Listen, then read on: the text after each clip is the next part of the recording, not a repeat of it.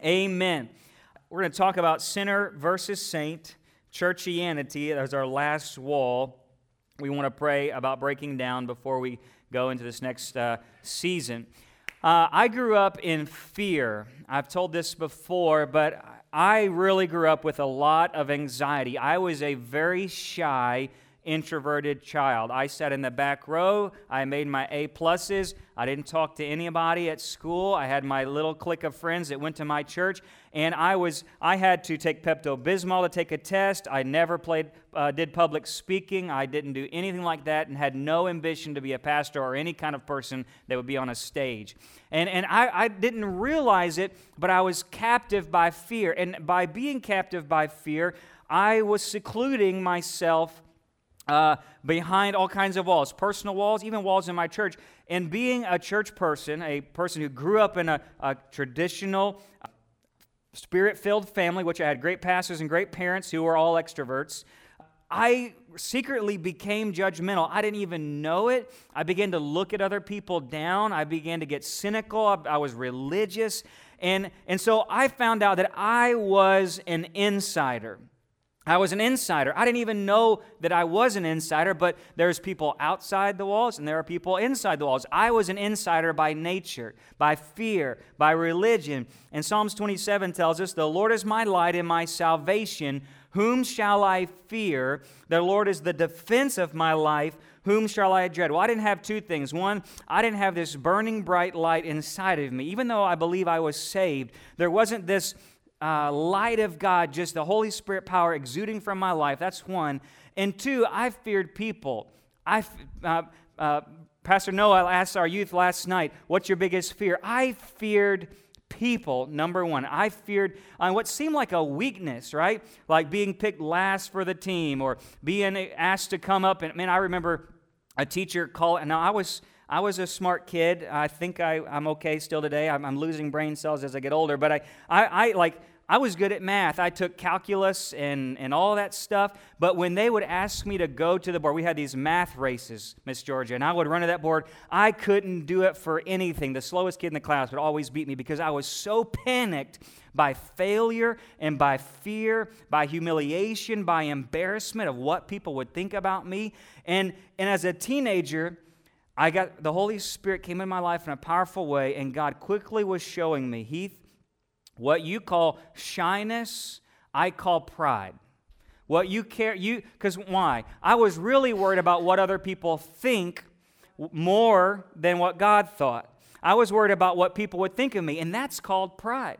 And I was captive. What I thought was a weakness in my life really was a fleshly stronghold. It was a personal stronghold in my life. That shyness was a form of pride, and what felt like weakness was really arrogance on my part. And John Piper said this He said, Every time we let fear hinder us in an opportunity to share the gospel, we are proudly regarding our emotions as a more trustworthy indication of the future than the promises of God.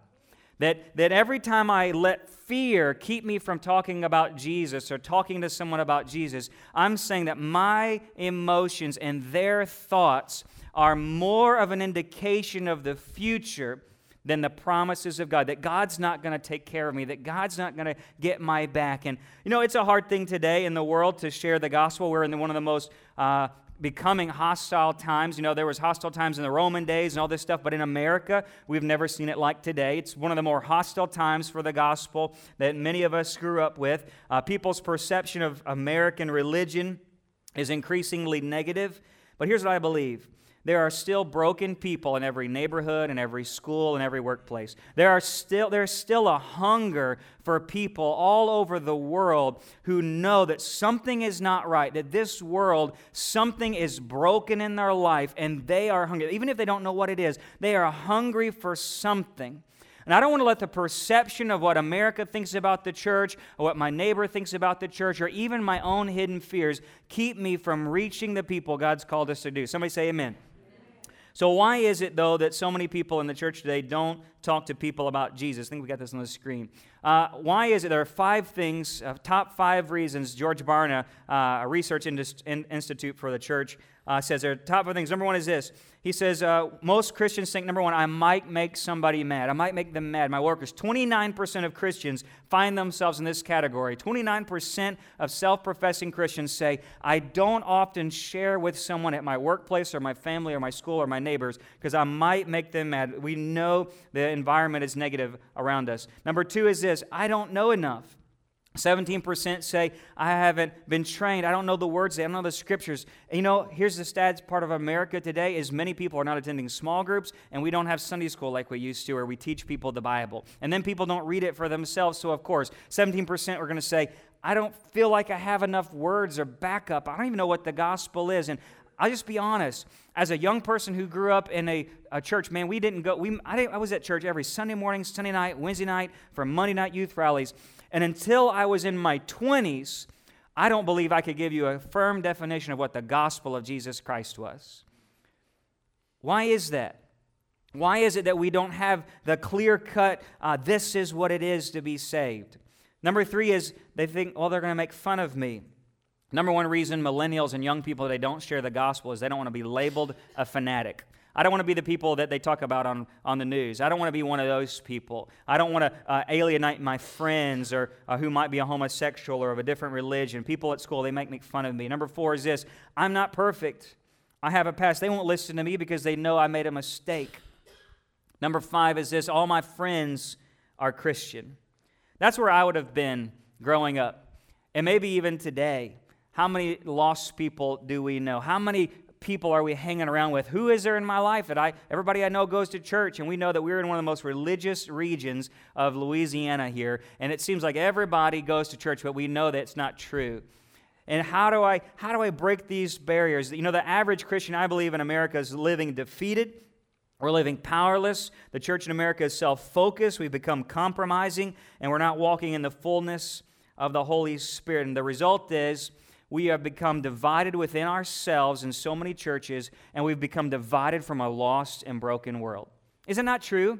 So many churches are divided not only within, they're divided from other churches, and they're divided from a lost and broken world because we've been so inclusive, so in, uh, inclusive, so self focused we're worried about what the world thinks. We think about what we don't know. We're not into the word, and we're worried about our people judging our past, and we're not making friends with non Christians. And so we're divided. Thom Rainer said this He said, I've never known a church member who is both evangelistic and divisive. You think about it. An outwardly, pers- uh, outwardly focused person who the lost is going to be gracious, they're going to be outwardly thinking, but a self focused person is often divisive. He says, I've never known a church member who is both evangelistic and divisive.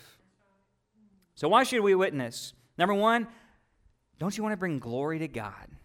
As a born again believer, there should be something burning within in us that say, "Man, I want to praise God. I want every It's not that I just don't want people to go to hell. That's that's a good part of it. I don't want people to go to hell, but at the same time, I want more voices to glorify Jesus. I want heaven to be so packed because He is so worthy that our number one motivation for witnessing is that God deserves the glory. He paid the price so that voice, that soul, that person should worship Him. He deserves it. He paid for their worship. You think about it that way. He deserves the glory. Somebody say, Amen.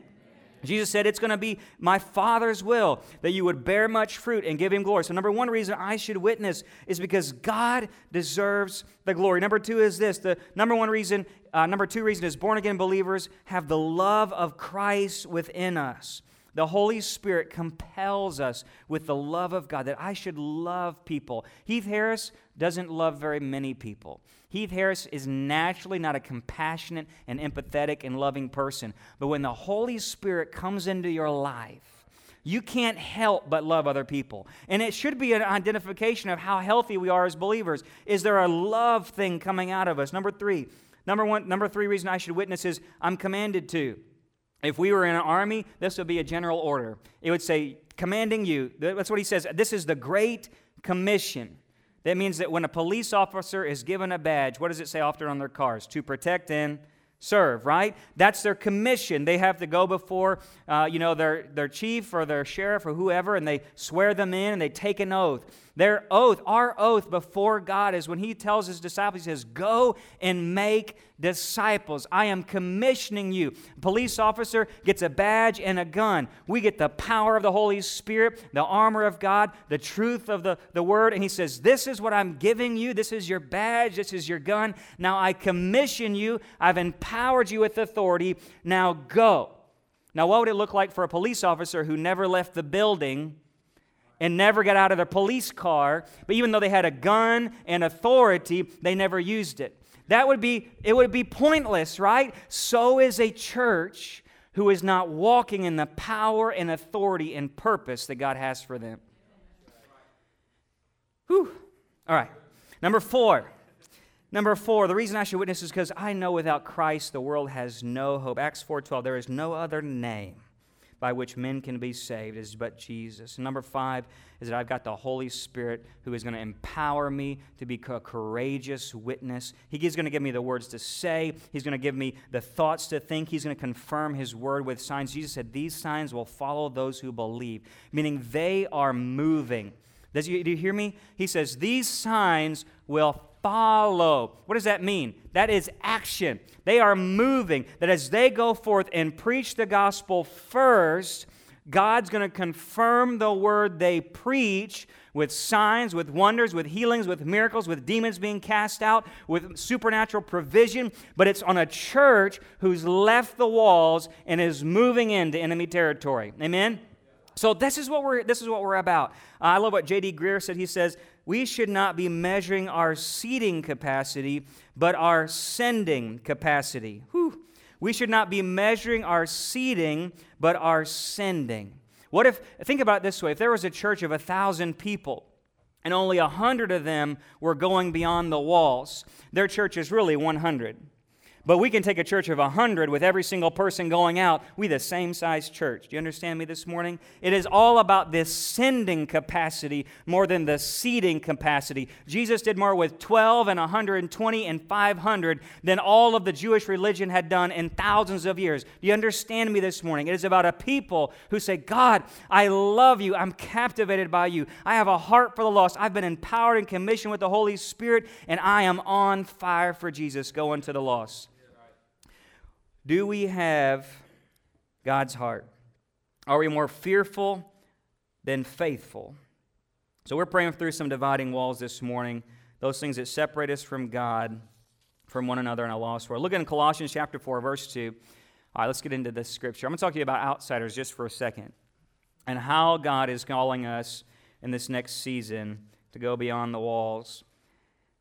The Apostle Paul tells them in uh, Colossians, uh, the book of Colossians, he says, Guys, this is who Jesus is. Man, he starts off with, He is the, in, the glorious image of God. He is the uh, incomparable Christ. He has transferred us from a kingdom of darkness into the kingdom of life. There is no God like our God. And he begins to tell them the gospel and what he's done, how that you are a new creation in Christ and the old things pass away. And he, he just begins to tell them about all the things that God has put in them and renewing their mind to the Holy Spirit. Now he says in chapter 4, he's like, Guys, now you have to take what you know about Jesus, what you've experienced in your heart, and go beyond the walls. He says, I'm going to tell you how to relate to outsiders. Everybody say outsiders. That's who we're going to. Colossians chapter 4, verse 2. Let's see what he says. He says, Devote yourselves to prayer, keeping alert in it with an attitude of thanksgiving, praying at the same time for us as well, that God will open up us uh, to us a door for the word so that we may speak forth the mystery of Christ. What is that? The mystery is the plan of God from the beginning of time that Jesus Christ would come to the earth, for which I have also been imprisoned, that I might make it clear in the way I ought to speak. Even Paul had a problem with knowing what to say. He says, Conduct yourself with wisdom. Everybody say wisdom wisdom towards outsiders, making the most of every opportunity. Let your speech always be with grace, as though seasoned with salt, so that you'll know how you should respond to each person. So, what does a spirit filled life outside of the church look like? Paul is basically, and to sum it up, he's saying, be a kind of a person a prayerful person who is always looking for opportunities. And remember, Paul is saying, This is the, I, I believe this so much. I'm being imprisoned for it. I'm being imprisoned for being a spirit filled person beyond the walls. I mean, I, I believe in it so much. I'm going to be imprisoned for it. And he says, Pray for how we should speak. It's a person who's praying for how they should speak, who's so captivated by Jesus that this is a 24 hours a day, seven days a week. I am thinking through and believing in the gospel of Jesus Christ. I'm, it's, all, it's an all in kind of a life, it's all about Jesus. And so our question is Am I listening? Am I looking? Am I maximizing every opportunity that would come my way for the gospel? Let me give you five things today about going beyond the walls. Because here's, here's what I would be saying right now I'd be like, but Pastor, man, I'm scared. I don't know what to say to people. I don't have it all together. I, I, have fear in my life, or man, I don't have the right words. My testimony's not all put together. Maybe I'm still struggling with some things. That's okay. There's some, it's okay to have questions. People, maybe, maybe people aren't asking you about your life, and maybe you need to have some Holy Spirit uh, a light shining through you. Maybe we need to look at our way we behave and our attitudes. Maybe it's our social media, even. If people looked at me, does, did they see something worth asking about? And the number one thing beyond the walls is this. Number one, he says, be praying. Be a praying person. He even says a fervent praying person or an enthusiastic praying person. He says a devoted. That word means fervent and enthusiastic. It means I have a fervent and enthusiastic prayer life that when I get up in the morning, it should be Holy Spirit, what do you want to do today? Holy Spirit, let me do the will of the Lord. Jesus, what are you speaking to me? Holy Spirit, what let me my ears be open. Let me see the world the way you see it. Holy Spirit, speak very clearly. Let nothing be louder than your voice. Holy Spirit, anoint my hands to only touch the things you want me to do today. Holy Spirit, anoint my feet only to walk the places Jesus has for me to walk. God, give me your heart that I would break for people as I walk through my community and my workplace today, that I am sensitive to your heartbeat, God, that a person starts their day off devoted to listening and looking with an attitude of prayer. And that'll go out through your whole day. And then when you get to the bed that night, you say, God, thank you for today. I'm giving you praise for what you did do. And God will give you enough each and every day to do what He's going to have you do that day. I believe that. Amen? He's going to give you exactly what you need that day to do what He's called you to do. So, am I praying every morning for opportunities for the lost? Because we can get in our, got to get my coffee, got to get my Pop Tart, got to get out the door, got this to do today, that to do today. But what about God's agenda?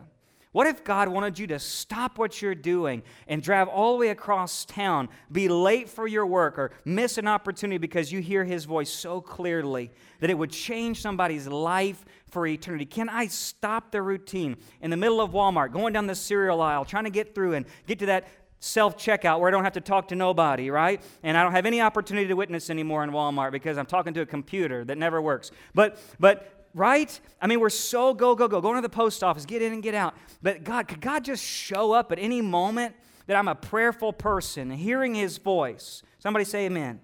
That's where we're at. Number one, we got to be a praying church 24 hours a day. God made me a praying man. Number two, be an example.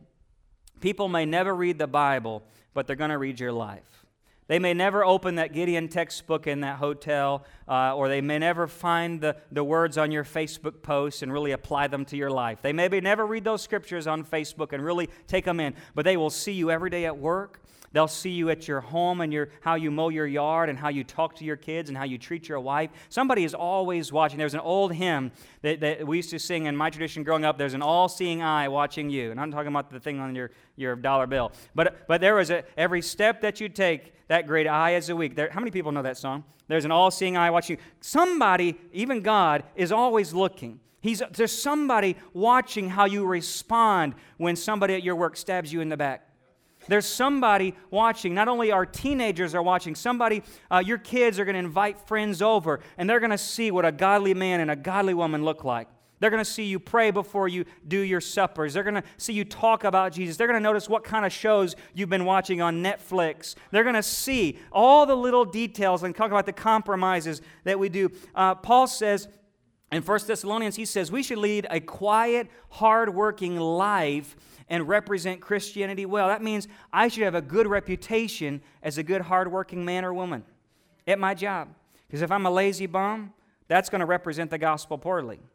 Can I be honest? If you're a gossip, it's going to represent the gospel poorly. Everything in your life represents Jesus Christ. Every habit you have, every uh, popped off word that you say, that he's saying, be an example. The reputation of the gospel of Jesus Christ depends on you and me. He says we should walk worthy of such a high calling. I shouldn't take it for granted that God's Son laid down his life, gave me his very Holy Spirit, and said, Continue the ministry that I started. It's on you and me. It's a high calling. It's bigger than any job or position, even the President of the United States. It is more important to be a Christian in Jena, Louisiana than the President of the United States. You believe that? It is a calling from the divine, most high God. Creator is on you. That means I want to lay down fleshly attitudes. I want to put away desires by the power of the Holy Spirit. I want to be something different in my community. He says, be like salt, something that's going to flavor that gumbo or that chili rather than being flavored by it right? Salt affects things, it changes the environment. And so when I go in, in, my workplace, they should say, man, that person, they don't gossip, they don't slander, they don't talk about people, they're always happy, there's always something about them. And they would say, what is the reason? For that hope and joy you have. And you can say, Well, let me tell you about Jesus because of who he is. He makes me who I am. Somebody say, Amen. So be real, be natural, be relating to others, not this mechanical script or Sunday school quotes. Just be an authentic example in the world around you. That's number two. Number three is this be gracious. He says it's going to be seasoned with salt, but it's going to be a gracious thing.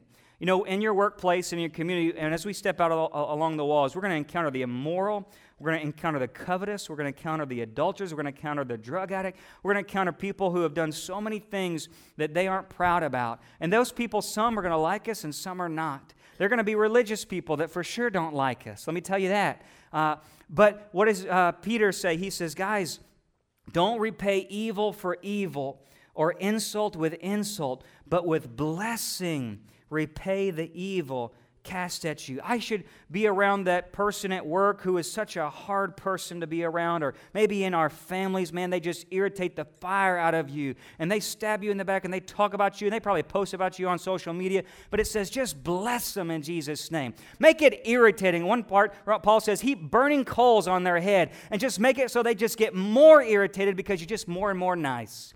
You just more and more nice. You just more and more blessing on their life. Because, you know, the Bible says this too that we are called not to judge the outsider, but we are, in fact, called to judge the insider. In the church, that's where we can judge and encourage one another and rebuke one another and correct. But I'm not called to judge the world. There's only one judge, that's Jesus Christ.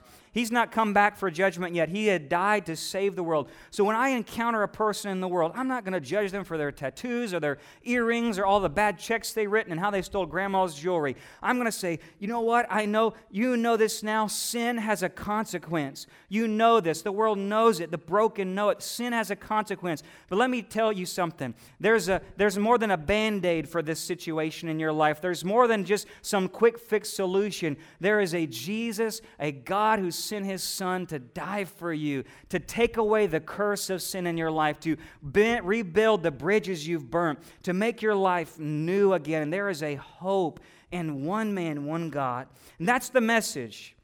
That's the message. And in, in this time, I, you know, sometimes we're always quick to fix people. And that's God's job too. So as I'm gracious, you know one of the things, the best things you can do to a coworker, a friend, or a neighbor is just simply listen to their story in grace and not judge them for all the things they should have done right. You say, man, if you just had some common sense, that would have made a lot of sense. You know, you could just, if you just had some common sense, and how many people know it's not common, right? But if they just had some common sense and you want to judge them and say, well, if you do this and you do that, just if I would just listen, listen to the brokenness, listen to the hurt, even listen to the circular arguments they have, they just keep going around to the same thing and say, you know what? I can't fix all that, but I know a God who can make all things new. I've got a Jesus who has changed my life, and here's my story. And I want to be gracious because God has been gracious to me. That while I was a sinner, He died still yet for me. Number four is this be doing something. Just be doing something. He says, walk with wisdom towards outsiders, make the most of every opportunity. One translation says, redeeming the time. You know what that literally means in the Greek? It means buying back time. Uh, it's not the Cher song, If I Could Turn Back Time. It's, it's that I could take time if I could buy it at the gas station and I would pursue it and own it and buy it and take it back. It means I'm not just waiting for opportunities to come and somebody to ask me to serve. I'm uh, actively looking to take an opportunity and making the most of every moment. My biggest regrets in ministry and being a, a Christ follower thus far has been the times that God has told me to do something and I didn't do it. Those moments haunt me, and not in a bad way. They challenge me that, man, I missed it that time, and I missed that lady that I was supposed to talk to, and I missed that student when God said, go pray for them. I should have went across the street and prayed for that person. There have been many times I have made a mistake, but that challenges me to make the most of every time, to be more sensitive to his voice and say, God, if I'm walking down the street, Lord, is there, do you want to say anything to this person? And as I'm at the checkout counter, God, and you know, sometimes it's not. Sometimes it's not the right time. But if I'm checking out, or if I'm talking to the postman or the UPS guy, or, or we're talking to the person in the street, you're at the red, I don't know, you're at the pizza place and at the buffet line. God, do you want to say anything to this person? Just ask a question. And if he doesn't say anything, move on. But I can make the most of every opportunity to be doing something. The Bible says everything we should do should be for the glory of God. That means for me, that means I can get involved in a church ministry like our youth or kids. Uh, we could go to a small group, and our small groups every month are serving our community.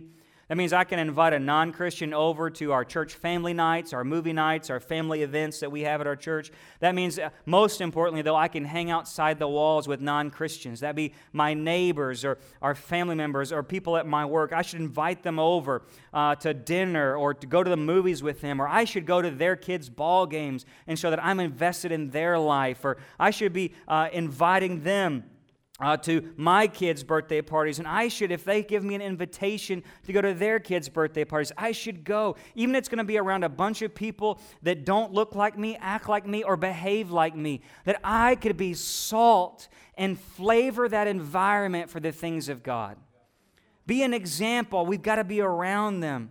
That means I want to share my testimony at every opportunity. And every gift I have, I want to use it for the glory of God. If you do art, do art for the glory of God. If you do music, do music for the glory of God. If you are a generous person, be generous for the glory of God. If you are an encourager, a person who can exhort people, do that for the glory of God. If you have the gift of helps or administration, or if you're just really good at lawn care, do that for the glory of God.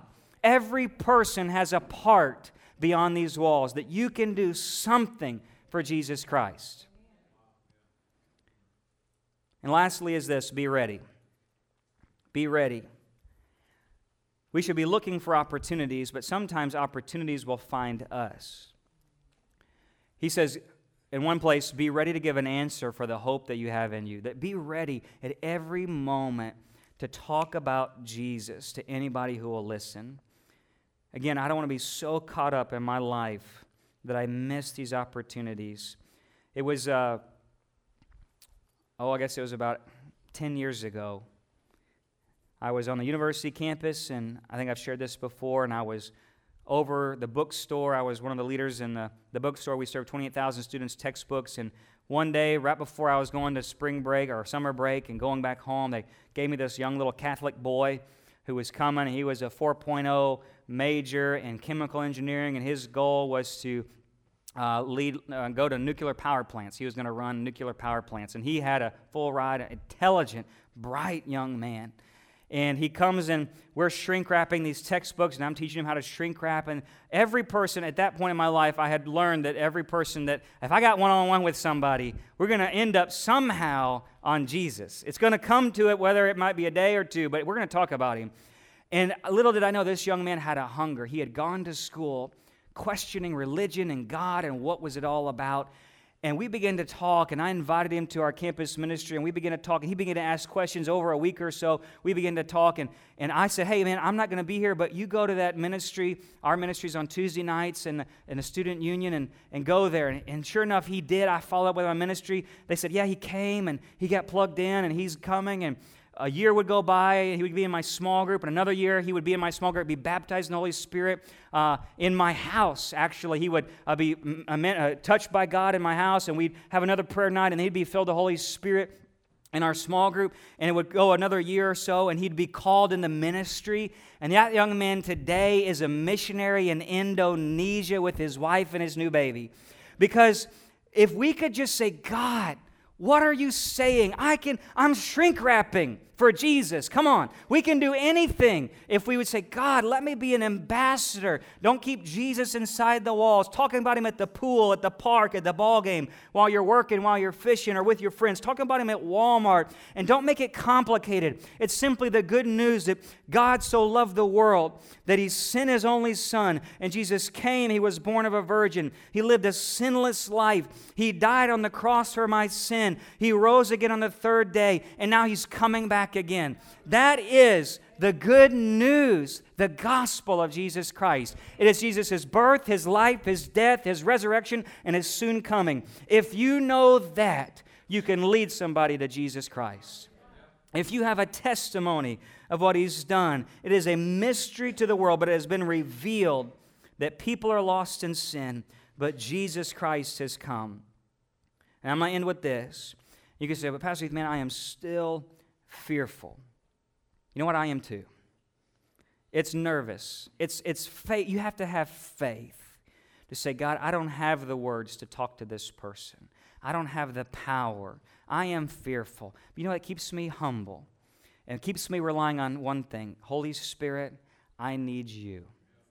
And as I step out in faith, as you do that, trust the Holy Spirit power is going to come in your life. He says, Don't worry about in those days what you're going to say. The Holy Spirit will tell you in that hour what to say. You just be obedient. And it's like if we had a packet of seeds, the gospel is the seed. We are just to be seed sowers. God's the one that's going to do the growth, He's the one that provides the rain. I'm just responsible to sow the seed everywhere I go. Be a church beyond the walls, sowing the seeds. And uh, let's pray today. God, maybe you are fearful. Maybe you're shy like me. Maybe you've got a past that you can't get over. Maybe there's things in your life that are walls. Maybe you're praying through some things even this morning. Say, God, I need the Holy Spirit confidence and power. He says He loves to give good gifts to those who ask. He loves even more to give the Holy Spirit to those who are hungry and thirsty for Him. Say, God, help me. I can't do this alone, and you can't do it alone. And not one person in here can lead a person to Jesus Christ unless the Holy Spirit is involved in drawing that person and giving you the right words to say. This is not something I'm asking you to do by yourself. I'm asking you to be humble and broken and say, God, I can't do it, but you can. God, we can't, church, we're about to go into the devil's territory, stepping out of religiosity, stepping into an uncomfortable place, be an example to other churches. We've already had demonic attacks and opposition on every front throughout these next last three months. But I can tell you the stories of God's faithfulness each and every step of the way. God is in control. He's got this whole thing figured out. His son is coming back soon. He knows how to rescue every person, every sheep that it calls out and knows his voice, every person who's called by his name. He's going to rescue them. He's going to, we're going to be capped, caught up in the air to be with him one day soon. But until that day, Holy Spirit, empower us to be a church beyond the walls, to be reconciled on that side of the cross together, to be in unity, walking by faith in the power of the Holy Spirit. I'm going to ask you to stand all across this room. If you're here today and you do not know Jesus Christ, you do not have a hope with, with God. If you were to die today, you don't, you don't know that you'd have peace with God. If you were to die in this very moment, can you say with 100% certainty that I would be together with Jesus, that my heart is right, my soul is right, I am His. I feel and identify in my heart that there is an, uh, a Holy Spirit can cry out, Father, Father. I know there's something alive within me. If you don't have that hope, if you don't have the Holy Spirit identifying within you, right now is the moment for you to make it right with Him. And it's simply this if we would confess our sins, He is faithful and just to cleanse us of any unrighteousness in our hearts. It's not a prayer you pray with me, it's a prayer in your heart. That right now, every head bowed, every eye closed, Christian of decades on, or a person who's just walked in here today for the first time, do you know Jesus? Is he alive in you? Do you have peace with God? And we can say, Lord Jesus, forgive me of my sin. Come into my heart. Be Lord of my life. I repent of all my sin. I turn from my own knowledge, my own control, my own understanding, from doing life by my own good works and power. I need a Savior. And I am trusting my life upon the Word of God and on the cross of Christ. That I believe that Jesus came, that He died, He rose again, that His work on the cross was enough for me. And now I ask the Holy Spirit to fill me, that I can live a life empowered to do His will. You believe that, you pray that. You can trust right now in this moment, the Holy Spirit's going to awaken your heart. You're going to sense something new. I want you to continue to pray until God moves in your heart and continue to pray and get everything out of your life. You begin to pray and confess everything you can until you sense a Holy Spirit moment in your, in your life right now. And if you're in this room, you say, Pastor, I am I'm captivated by fear. If you were to tell me to go to a door or talk to a stranger today, I would, I would have a panic attack. I'd freak out and you say, Pastor, I need that Holy Spirit confidence. I'm not going to invite, I'm not going to embarrass you or anything like that. You just say, Hey, that's me, Pastor. Can you pray for me in this right now? I want to I want to be able to talk to a coworker, family, or friend about Jesus. You just raise your hand and say, I'm praying right now. That's me. God, see my hand for the Holy Spirit to give me the words to say. Amen. Many hands. Lord, you see these hands. God, we are saying, Lord, we are not enough. We cannot do it apart from you. But Holy Spirit, help us to do what we can do, and that's pray every day to walk by faith, look for opportunities. And when we step out in faith, Holy Spirit, may we be so in touch with you that you give us the words to say.